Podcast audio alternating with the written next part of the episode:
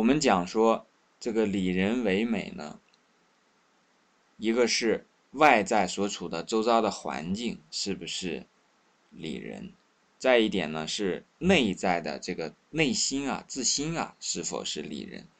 外在的这个理人呢好判断，那就是说你所处的这个周遭的环境当中啊，他的这个主流的价值观是不是是以仁爱为主的？那比方说是不是以孝敬父母为主的？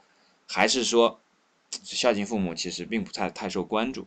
如果不受关注呢，这个就不叫外在的利人。如果说这个夫妻之间的这个感情和睦不是最重要的，而是说。这个赚多少钱是最重要的，那这个也就是说，在外界的这个周遭环境啊，也不叫做利人，因为周遭的这个人呢，会对你产生一个价值观上的影响。那还有就是，附近的人都在做什么？都在画画，还是都在追求美、追求真、追求善，还是说在追名逐利？那追名逐利，大家一听就会明白了嘛。这很多时候呢，也都不在。这个人的路上，他有可能会有在追名逐利当中的人呢，还在追求人，但是呢，这种情况呢，就要看我们的另外一个方面，就是你的内在是不是理人，外在是不是理人的，这个比较好判断。内在是不是理人呢？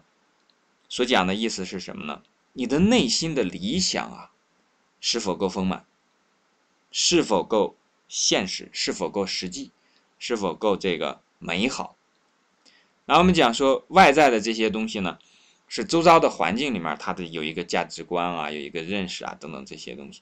讲这个内在的理人呢，就是讲说你这个人的内心真正的自己对自己所采用的那一套价值观究竟是什么样的？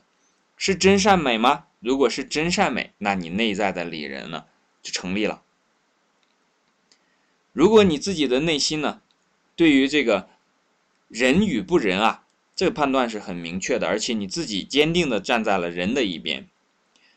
那比方说，这个遇到了一些事情，需要你出手帮助的时候呢，这个时候你的判断呢，其实也体现了你的内心是不是理人。对一些，比方说小动物也好啊，一些弱势的人群也好啊，你的内心是否有仁爱的一面？这个时候其实是很容易看得出来的，所以怎么去看自己内心是否是处在理人呢？就是看你自己所做过的一些事情，在一些事情当中，你所做出的选择是不是择不处人？如果是择不处人呢，那这个真的是没法叫做智慧。择不处人，焉得智？所以我们明白啊，外在的环境固然对我们有影响，但最重要的是什么呢？是我们内心的这个一个选择。你内心的选择呢，其实很简单，就是你的价值观。你认为什么更值？一个人把人做好更值，还是多赚点钱更值？这个选择一出来之后，则是处人还是处利，一下就看出来了。